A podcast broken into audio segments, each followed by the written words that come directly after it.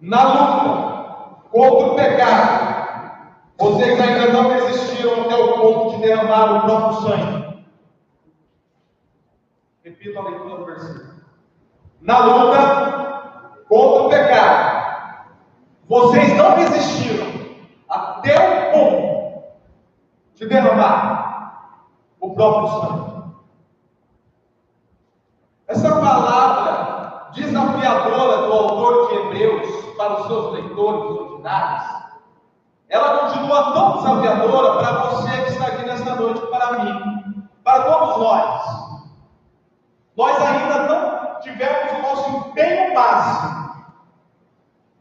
Ainda não utilizamos todas as nossas forças necessárias na luta contra o pecado na renúncia, no abrir mão, no martírio branco. Mais tarde eu explicarei a vocês o que significa. O autor de Hebreus, quando ele diz isso para os leitores, precisamos entender duas coisas. Primeiro, o que é pecado para o autor de Hebreus. O pecado aqui, neste livro, significa apostasia. Apostasia é uma palavra que tem o sentido de abandono. É você abandonar a fé cristã.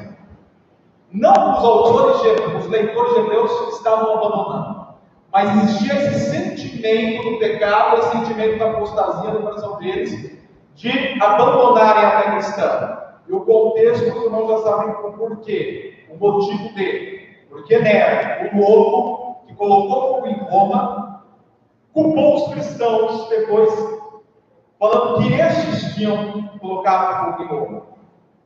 E aí se encaixou uma perseguição severa do Império Romano contra os cristãos. Eles começam a fugir, começam a dispersão dos cristãos pelo Império, porque estavam sendo saqueados, presos e até mesmo muitos deles mortos pela perseguição romana. E alguns, com este medo, estavam lá com o sentimento de abandonar a fé cristã para voltar ao judaísmo. E com esse sentimento que poderíamos conduzir à apostasia, o autor de isso. Na luta contra a apostasia, na luta contra o pecado, vocês não resistiram até o ponto de morrer, de derramar o próprio sangue, de serem de fato, fato mártires, sacrificados pela fé cristã. Eles conheciam muito bem qual era a missão para continuar aqui. E quando nós sabemos qual é a nossa missão, onde nós deveremos chegar, missão dada, missão cumprida, nós resistimos firmes. Nós nos doamos.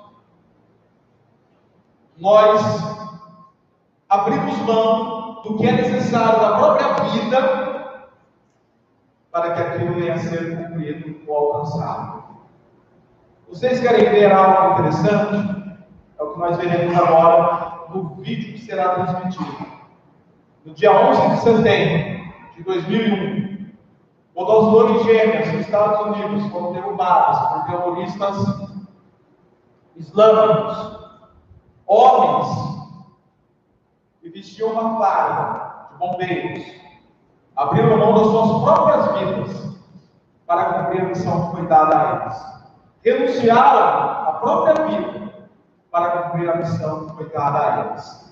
Você que acompanhará posteriormente esse vídeo ou na YouTube, que você irá assistir com excelência, depois você pode pesquisar sobre este. Heróis que nasceram e morreram no dia 11 de setembro.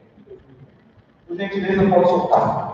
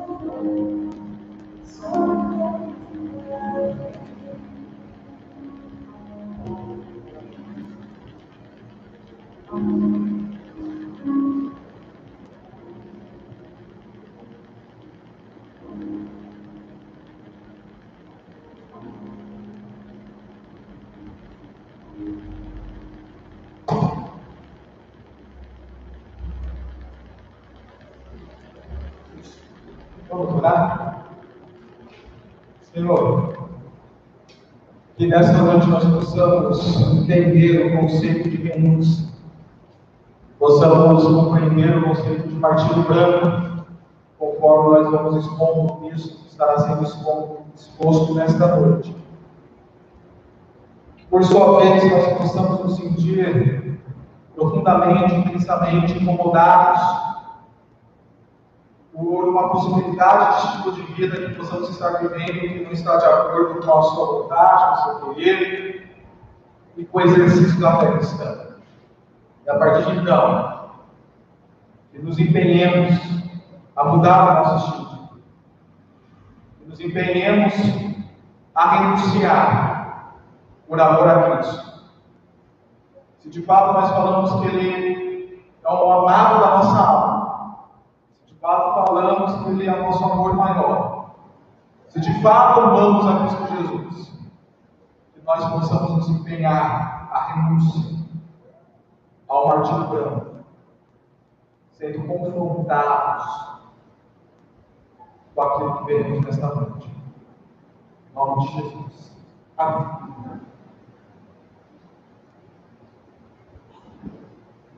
De algo que nós não carecemos, Onde essa interação? De algo que não carecemos, é de exemplos que nos alertam a existirmos renunciando. Mas no caso, não carecemos de exemplos.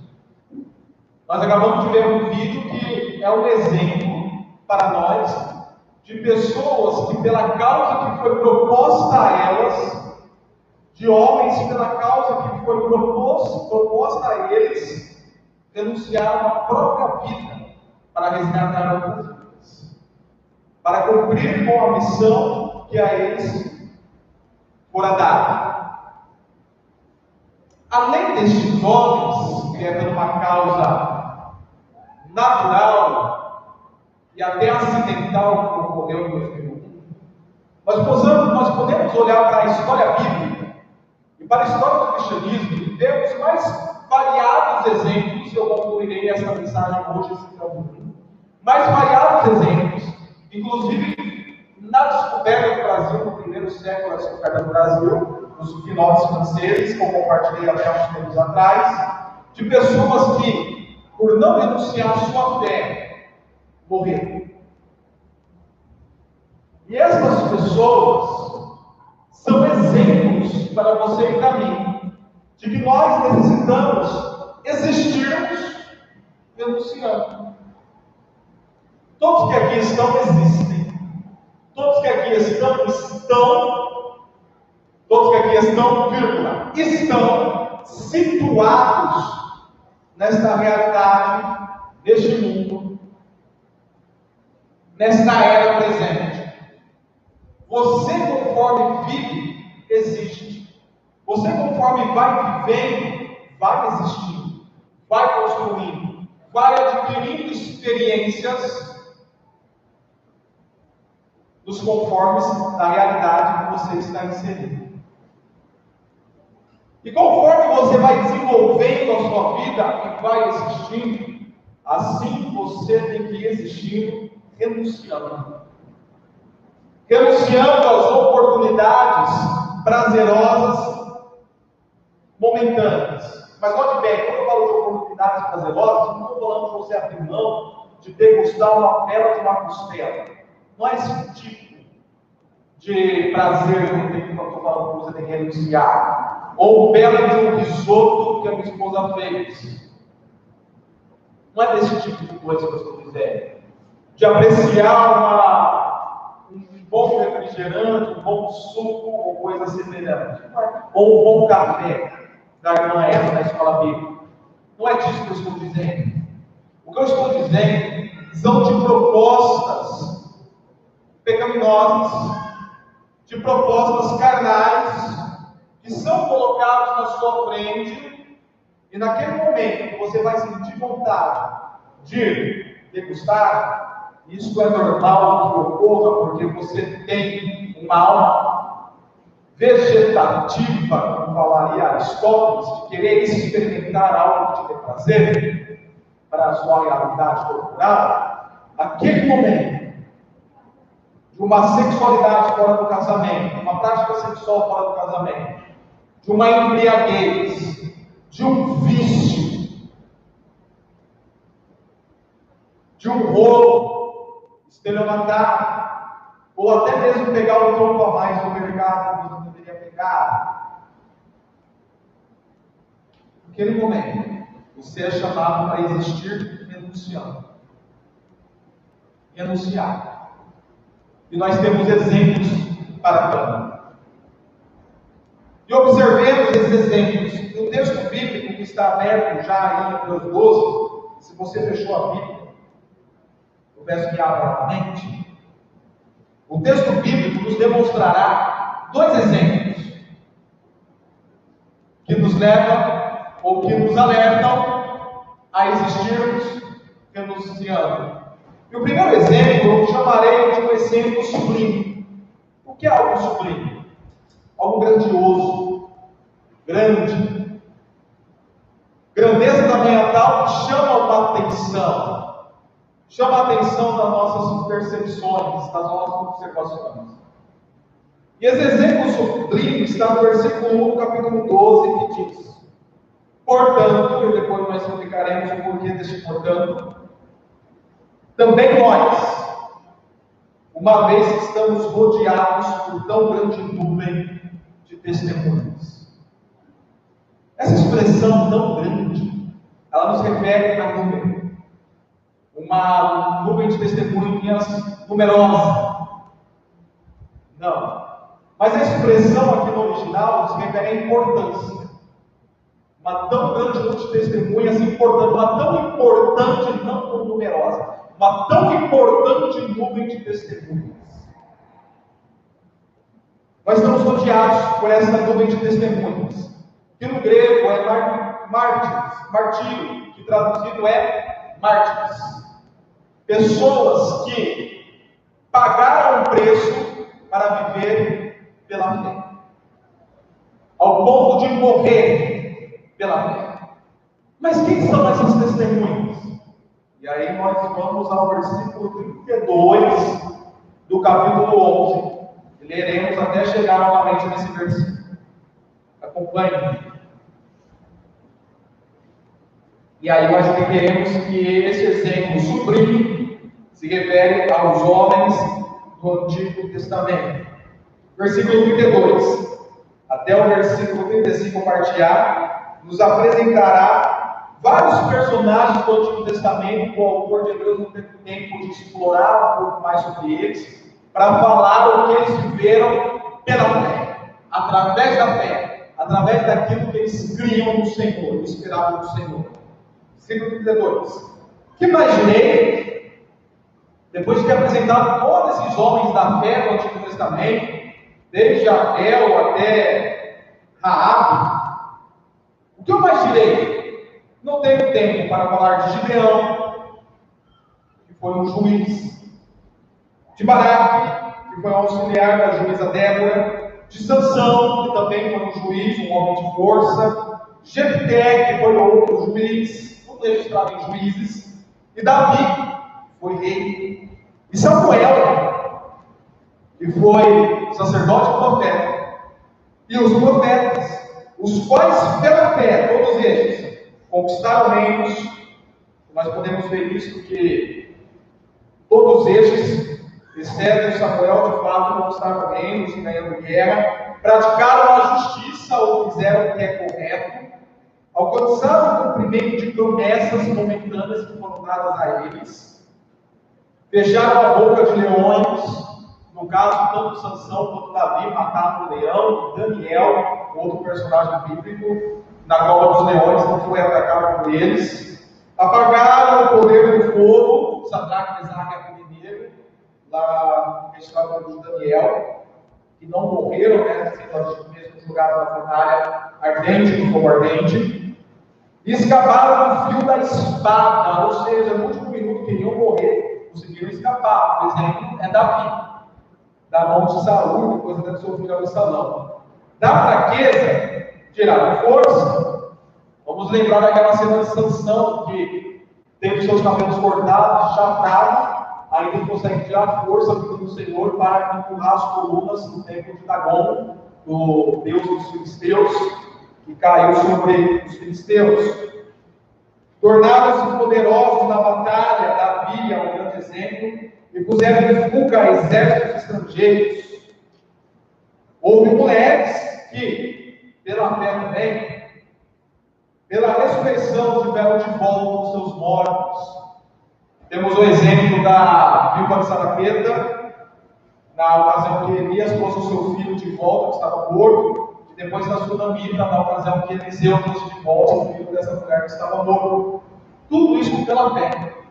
Então o autor de Hebreus nos apresentou alguns personagens a mais do Antigo Testamento, o que é realizado pela fé. E a partir de agora ele vai nos mostrar o que esses homens e mulheres sofreram, sofreram pela fé. Porque a fé, ela nos refere somente à conquista, a cumprimento de promessas, ao mundo cor-de-rosa ou Alice no País das Maravilhas.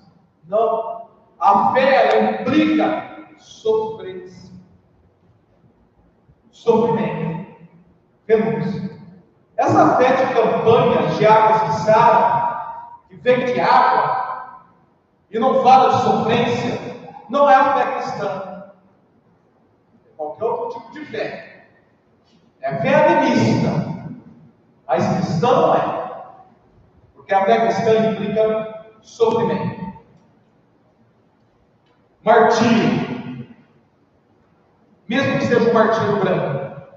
Continuemos, olhemos para o texto. Uns foram torturados e até mesmo recusaram de ser libertos para poder alcançar uma ressurreição superior que vai ocorrer depois da morte de Jesus Cristo. E daqui a pouco eu citarei isso melhor. Outros enfrentaram zombaria e açoites.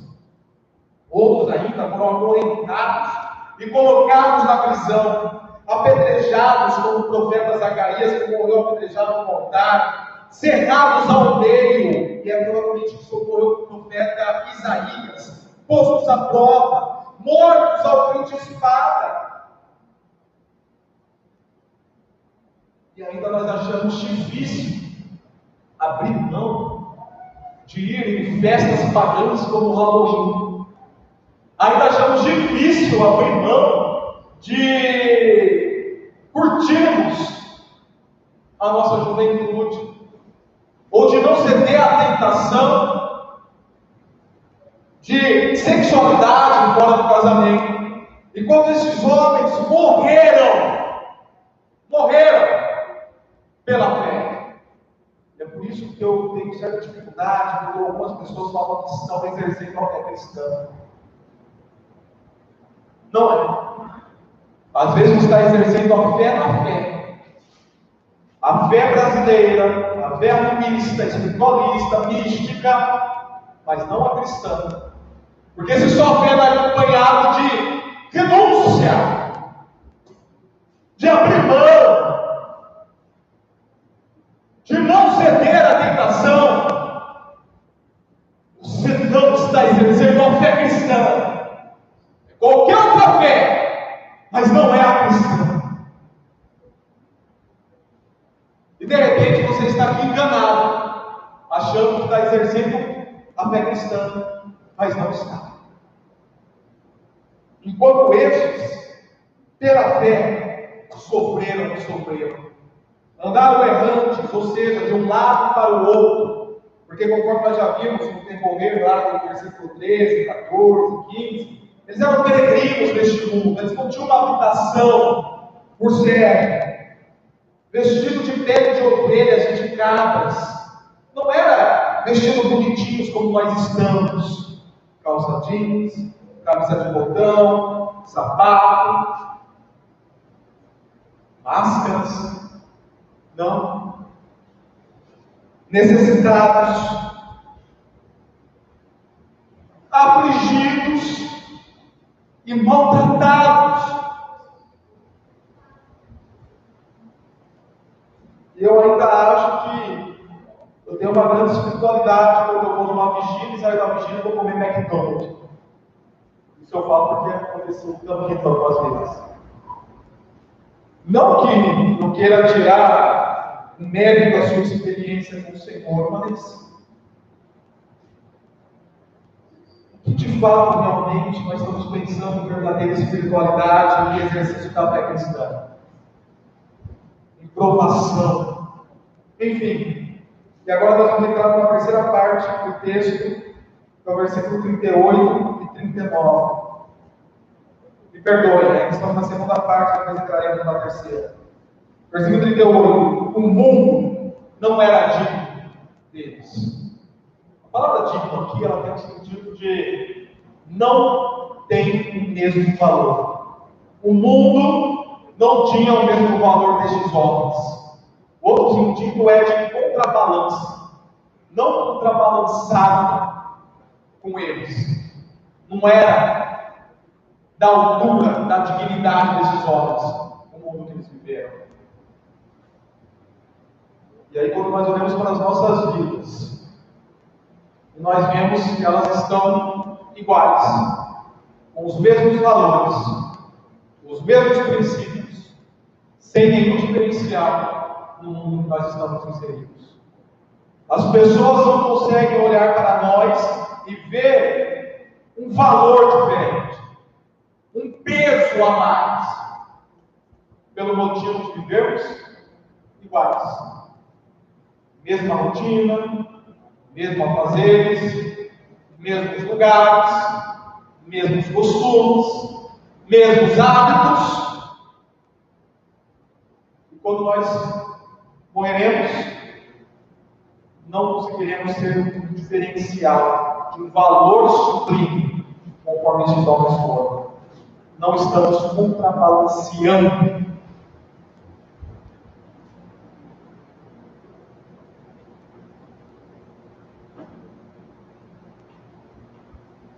vagaram pelos desertos e montes, pelas cavernas e grupos. Agora o versículo 39 e 40, assim, a terceira parte do texto. Todos estes homens receberam o testemunho por meio da fé, conforme eu já falei para vocês, pelo valor que eles tinham. No entanto, nenhum deles recebeu o que havia sido prometido. Mas, gente, a fé que nós aprendemos no dia após dia, nos dias atuais, a fé brasileira, a fé do misticismo brasileiro, a fé do ativismo brasileiro, falar que você tem que tomar posse, que é seu, obtenha a vitória, tome posse que a vitória é sua, irmão, tome posse que a vitória é sua, irmã, tome posse, é seu, você vai ser próximo, você vencerá, e tá, tá, tá, tá, tá, eu já agirei, Deus proverá. Enquanto esses homens uma parte receberam o que era prometido. Conforme nós vimos alguns versículos anteriores, de questões momentâneas, mas depois morreram sem ter o que de fato eles esperavam, a grande promessa. Que conforme todo o contexto de Hebreus, é a nova aliança sendo cumprida em Cristo Jesus. Versículo 40. Deus havia planejado algo melhor para nós leitores de Hebreus e mais nós que estamos aqui igreja hoje, para que conosco fossem eles, do Antigo Testamento, aperfeiçoados. A palavra aqui tem o sentido de conclusão ou contemplação. A conclusão da história da vida de fé deles foi realizada ou consumada junto conosco em Cristo Jesus. Capítulo 12, versículo 23. Agora eles, junto com a gente, se tornam a igreja dos primogênitos cujos nomes estão escritos nos céus. E além disso, quando Cristo morre, lá em Mateus 27, 52, quando Cristo morre, diz o texto bíblico, que muitos túmulos os que estavam no Antigo Testamento foram abertos e eles foram ressuscitados, alcançando de fato lá, na morte de Cristo, a promessa a ressurreição. Conforme já até citamos no decorrer da leitura. Portanto, voltamos ao versículo, portanto, logo, por consequente, concluindo tudo isso que eu articulei a vocês, desses homens e mulheres que conquistaram, venceram, sofreram pela fé, também nós uma vez que estamos rodeados por tão grande e importante número de testemunhas, livremos-nos de tudo que nos atrapalha e do pecado que nos envolve. Uma vez que nós temos essas pessoas como referências, uma vez que nós temos essas pessoas como exemplos, o chamado de vocês, não é ficar de boa, não é viver como se não houvesse amanhã. Não é achar que as coisas são tão simples assim, que eu não posso ser reprimido. Pelo contrário, é justamente por exemplos como esses que nós precisamos nos livrar de tudo que nos atrapalha. Que nos atrapalha de prosseguirmos, de crescermos na fé cristã, de não estarmos estagnados na mesmice, na mediocridade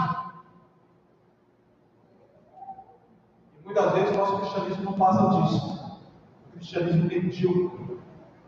Lembrando que a palavra medíocre tem o sentido de média. Aquele negócio que está na média. Morto. Pontos de ser comentado. Trazendo ânsia ao Senhor. sua mediocridade, seu cristianismo pode trazer nuance ao Senhor. Não. Se livre do que atrapalha. Do pecado que nos envolve. Aquilo para eles era apostasia e para nós, qual é o pecado que nos envolve? Qual é o pecado que envolve a você? Não é o pecado que envolve ao salvo. Não é vamos olhar para o salmo e falar qual é o pecado que envolve ao salvo. Qual é o pecado que envolve a você. Neste momento não é olhar para o outro, é olhar para você. Não é querer saber qual é o pecado do outro, qual é o seu pecado.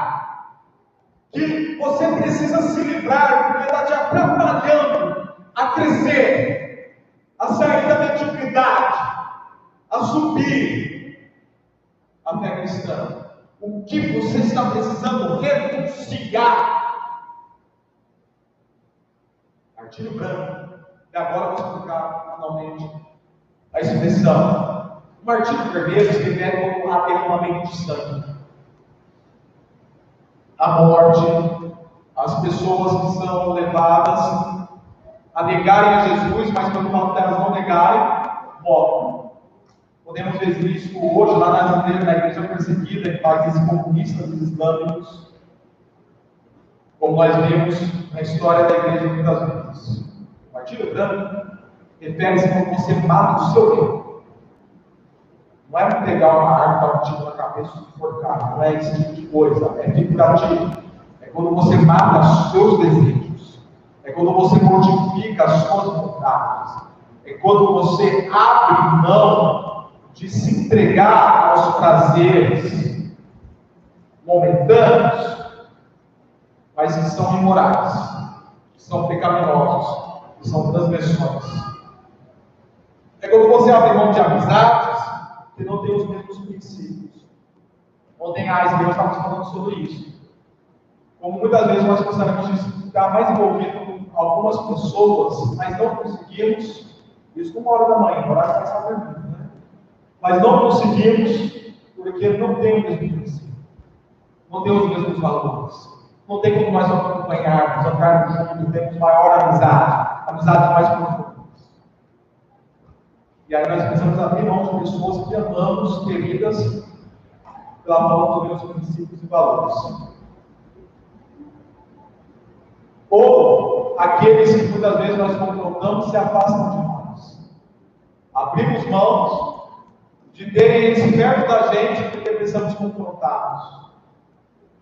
Dói, dói se afastar de pessoas que amamos, mas é a renúncia, é o partido Dói você querer fazer algo, mas aquilo não é o correto. Como certa vez uma jovem falou para mim, pastor, eu tenho vontade, estou de vontade, e me machuca quando eu não faço. Logo machuca você está se matando, você está se mortificando. E quando você se mortifica, vai doer. Tanto fisicamente, que não é para fazer isso, ok? Como ocorre lá com os secretários católicos apostólicos romanos, da volta flagelo. E dói quando você faz isso figurativamente. Abrir mão de estar em ambientes, de estar com pessoas, de realizar coisas, de perder namorado ou namorada por não querer ter uma prática sexual com ele ou com ela antes do casamento. Vai doer. É uma pessoa que você ama, você quer para sua vida. Porém, por amor a Cristo, pelo verdadeiro exercício da fé cristã, você opta e não continuar com a pessoa. Isso dói. Não é fácil, mas é renúncia é o Partido Branco. O problema é que nós vivemos uma era que acha que nós não podemos reprimir as pessoas. Não é questão de reprimir ou não reprimir. É questão de exercer de fato aquilo que eu creio. Você pode fazer, só não fale que é cristão. Você pode praticar, ok? Mas vai para outro lugar. Eu lembro de um amigo que estava desviado na época, eu cheguei nele e falei, por que você não volta? Você tem saudade de povo da igreja? Ele, eu não, vejo todo mundo na balada. Mas, ele completou, mas, alguns aqui conheceram isso. Mas, se for para viver dessa maneira, eu não vou estar na igreja. Certo, está aí. Se você quer viver todas essas práticas, viva, mas por favor, não esteja em nosso meio. Não queime a fé. Não dê mau testemunho. Se for para dar mau testemunho ao nome da nossa igreja, não, não venha aqui, não participe mais com a gente. Pode se favor. Até me, me dê. Me dê. Me poupe de trabalho, que tem que disciplinar e levar o seu nome na Assembleia.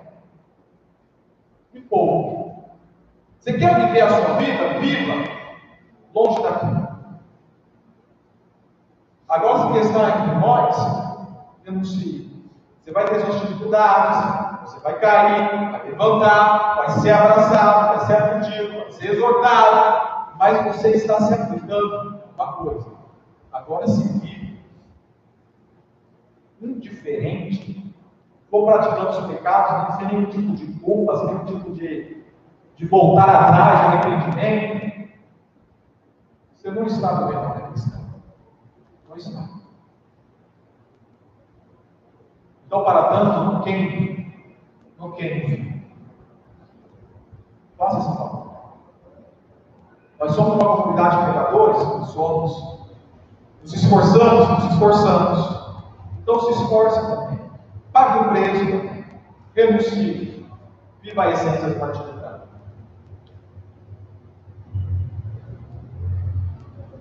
Eu não falo só no sentido de membro, de congregado, de visitante também. Se você não está a fim de pagar o preço, não queime o filme da cristã, do povo de Deus. Mas olhe, mas o meu chamado para você, na verdade, não é abandonar, mas é se arrepender, é olhar para esses exemplos e abandonar o pecado e correr com perseverança a corrida que nos é proposta, conforme será o versículo. A palavra proposto aqui é aquilo que foi invocado na nossa mente e que não sai do nosso olhar. Já viu o corredor? Eu gosto muito do autor de Hebreus, de Paulo, eles usam muito de, de ilustrações no esporte, tanto de corrida como de luta. Paulo faz isso várias vezes também em suas cartas, no mundo do esporte. E eu, como gosto do esporte, eu sou até suspeito a falar que gosto disso. Então, Paulo fala, da mesma maneira que o corredor ele tem um alvo, ele vai correr para chegar àquele alvo, faça isso no seu cristianismo. Você tem um alvo fixo, até ele. Se tem algo que está te atrapalhando, tire. Eu tenho um colete de 10 quilos. E às vezes eu coloco esse colete de 10 quilos para fazer alguns exercícios. Especialmente mais exercícios cardiorrespiratórios, corrida, bike, natação? É, elíptico e outras coisas semelhantes. Também então, movimentos ginásticos, como barra, flexão, falamos às vezes com este. Mas já uma situação, eu estava no meio de um desafio,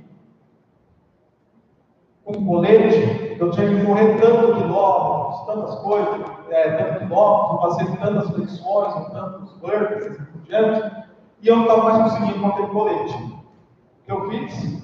Eu tirei aquele peso e dei continuidade para concluir o meu desafio. É isso que a de Deus está falando. Tire esse peso do pecado da sua vida para você continuar a chegar lá na carreira que quiser proposta, na linha de chegada. Este é um exemplo sublime. Mas nós temos um exemplo que é melhor do que este ainda. É o exemplo supremo.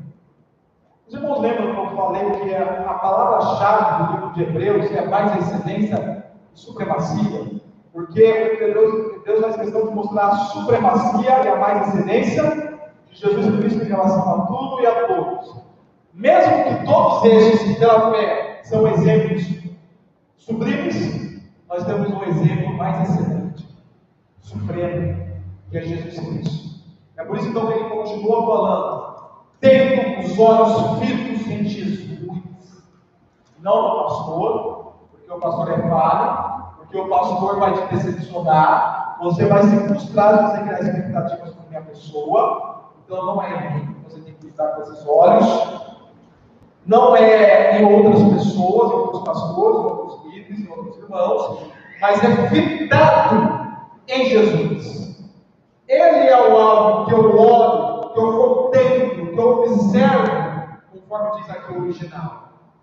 Pois é Ele que é o autor, o consumador da nossa fé. E quando fala autor, consumador da nossa fé, não está das, fés individuais, da sua fé individual, da sua fé individual. Não, a da fé cristã que todos nós exercemos. Ele é o autor e consumador desta fé. Não é o seu, seu machismo ou seu achologismo. Não é o que você acha. Não é você. Não, são as suas experiências. É Jesus Cristo, o autor e consumador da fé. Então é a Ele que eu vou olhar. E pela alegria que lhe foi proposta, suportou a cruz. E a palavra suportar aqui tem o sentido de colocar abaixo. A mesma palavra que perseverança é no original, versículo 1. Se colocar abaixo, ele se colocou abaixo da cruz, desprezando a intimidade ou a vergonha, e aceitou-se depois disso o direito do nome de Deus. Ao mesmo tempo, é, anteriormente ele foi envergonhado, posteriormente ele foi exaltado. Pense bem naquele que suportou a oposição dos pecadores, que se colocou debaixo dessa oposição. Ele tinha o poder de sobra para acabar com os pecadores. Mas ele renunciou. Ele renunciou. Colocou debaixo deles, contra si mesmo, para que vocês não se cansem nem desanimem. Então, além de todos esses exemplos dados, nós temos o exemplo de Jesus Cristo, que suportou a cruz, que suportou a vergonha, a oposição dos pecadores, para cumprir com a fé, para ser autor e consumador da fé, a fim de que você possa exercer esta fé com dignidade. Então é por isso que daí ele encerra com aquilo que eu iniciei na luta contra o pecado. Vocês ainda não resistiram até o ponto de amar o próprio sangue. Vocês não renunciaram o suficiente. Estes são os exemplos: o sublime e o supremo, que é Jesus Cristo. E esses são os exemplos que nos mostram, que nos alertam que precisamos existir renunciando lugares pecaminosos, a fazeres pecaminosos, práticas pecaminosas, que pode ser dada uma lista aqui. Mas ao invés de dar uma lista, você precisa puxar na sua memória, no seu coração, e aprender a renunciar. Para concluir esta mensagem, quero compartilhar com os irmãos a história dos, a história dos 40 mártires do G. Pouco conhecida. Muito linda. E ela está colocada no terceiro capítulo do meu livro, Intimidade com Cristo. Preste atenção na leitura. Como essa história é bem grande, eu resolvi ler. Três grandes homens de Deus do passado escreveram sobre uma história realmente impressionante de amor a Cristo e de martírio. Gregório de Nissa, no século IV, escreveu sobre a festa que a igreja de seu tempo criou para celebrar a memória dos 40 mártires. Alguns, alguns de seus sermões falam desses mártires. Efraim da Síria, também conhecido como Samuel, o sírio, também citou os 40 mártires em seus escritos. Ele foi um grande líder e compositor de hinos e poesias. E vários desses hinos e poesias foram dedicados aos 40 mártires. Éfraim criou uma cidade chamada Edesa, cerca de 350 quilômetros ao sul de Sebastião, local onde os 40 mártires foram mortos por amor a Cristo. No ano 320 depois de Cristo, milhares de cristãos se espelhavam pelo Império Romano. Apesar de toda a perseguição, o número dos cristãos só aumentava, espelhavam não, espalhavam. Havia cristãos em todas as esferas da sociedade, inclusive nas forças armadas, obrigatório para todos os cidadãos do império. Era comum a religião entre os soldados. Em cada local, as legiões de soldados romanos se encontravam, havia lugares como a Mitra, a Jesus, a César, enfim, aquele que tais soldados consideravam seu Deus. Agora começamos. O episódio dos 40 mártires foi um dos mais estranhos da história. A começar pelo fato de um número grande de soldados serem mortos por seus próprios companheiros. Tudo começou quando o imperador Licínio exigiu que as tropas sacrificassem a sua imagem. Agrícola, governador da região, onde estavam os 40 soldados, fez valer a ordem do imperador. O governador agrícola, no início de março de 320 depois de Cristo, levou a tropa que estava em Sebastião, atualmente Turquia, até a ordem de Licínio. No entanto, 40 soldados que estavam ali eram cristãos. Estes se recusaram a oferecer sacrifícios em adoração ao imperador. Segundo o relato de alguns dos pais da igreja, dos 40 dizem assim: Não vamos sacrificar, pois isso é trair a nossa santa fé. E muitos de nós não estamos dispostos nem a anunciar e trairmos dia após dia a fé cristã. Mas enfim, o governador calmo, mas firmemente respondeu: Mas o que vocês falarão aos companheiros? Pensem. Somente vocês de toda a tropa de César irão desafiá-lo? Pensem. Pensem na vergonha que vocês Mas, ainda assim, eles permaneceram firmes em sua posição. Desonrar o nome do Senhor Jesus Cristo é algo mais terrível ainda. O governador respondeu: vocês estão loucos. Vocês não têm nenhum Senhor senão César. Hoje, nós falamos, nós não temos nenhum Senhor a não ser a nós mesmos e a minhas vontades e meus desejos. Enfim, continuemos. Em nome dele, eu prometo a promoção para o primeiro de vocês que der um passo à frente e cumprir o seu dever de sacrificar ao imperador. Após breve pausa, nenhum deles se conforma. Então, agrícola mudou sua tática. Vocês irão perseverar em sua rebelião. Se perseverarem, prepare-se para a tortura, para a prisão e para a morte. Essa é a última chance. Vocês irão obedecer ao imperador, embora sabendo que o governador não estava brincando. Os soldados não tiveram firmes em sua revolução.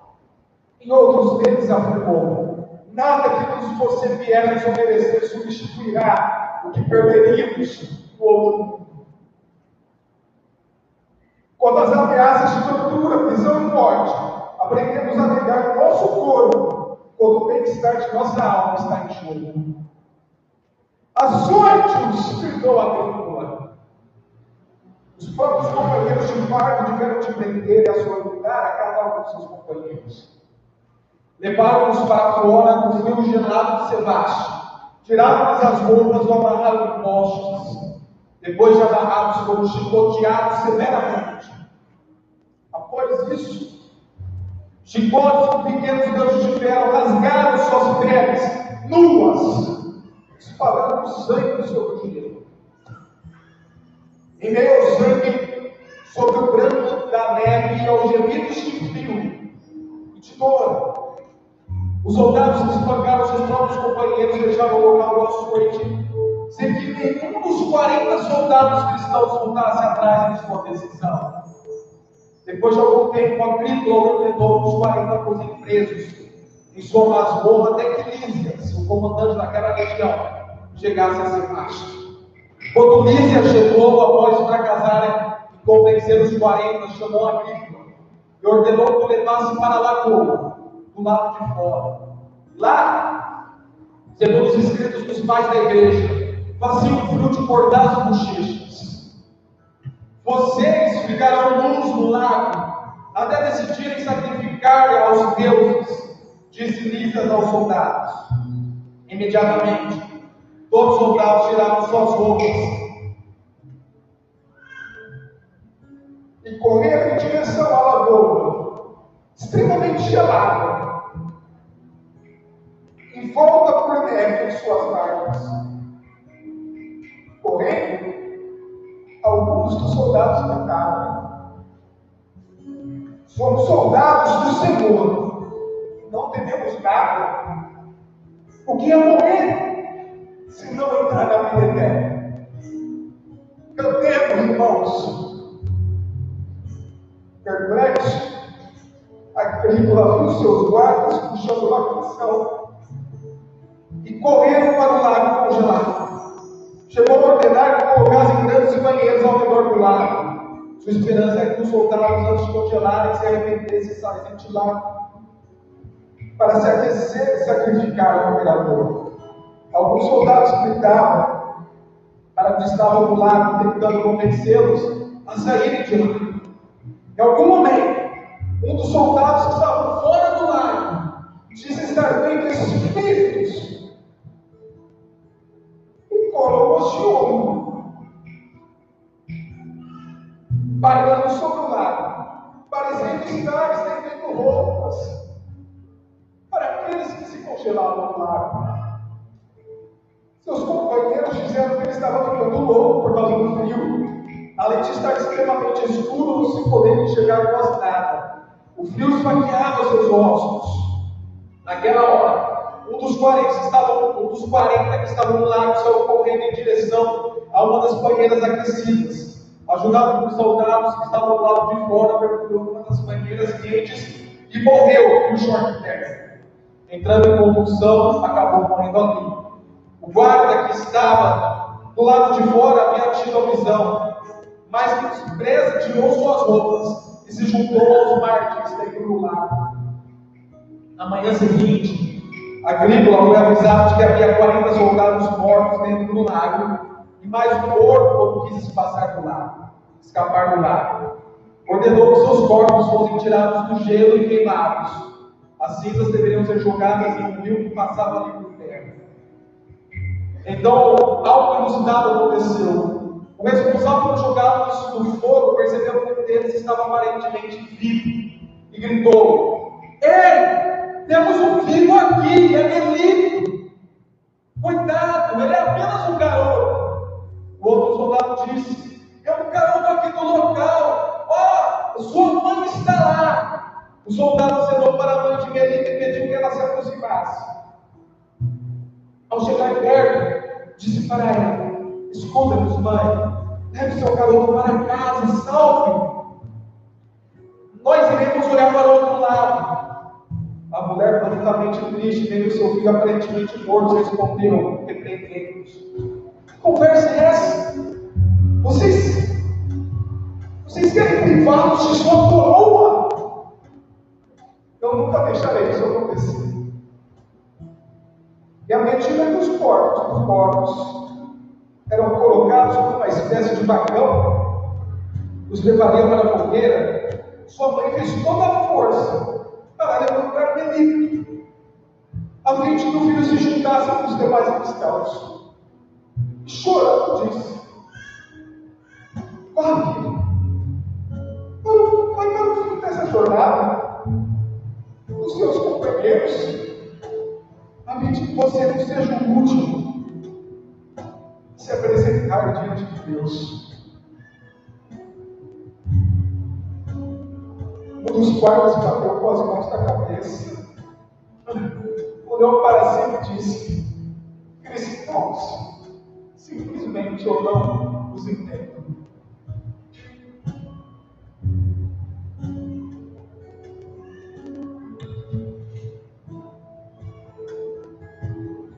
Que vocês ouviram pode ser vivido por você. As pessoas não entenderem seu estilo de vida. De você abrir mão e renunciar para conquistar em coroa. Saber que nada nessa realidade mundana, pecaminosa, pode substituir a beleza da vida eterna.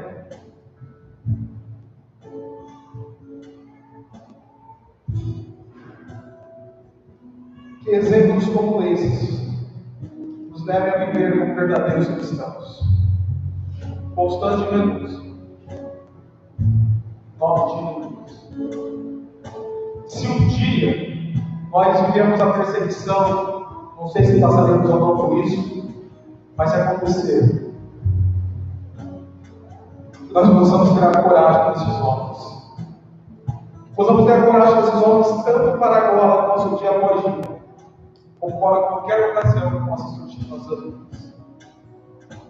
Porque na luta contra o pecado, nós não resistimos o suficiente ainda até derramar o nosso próprio sangue.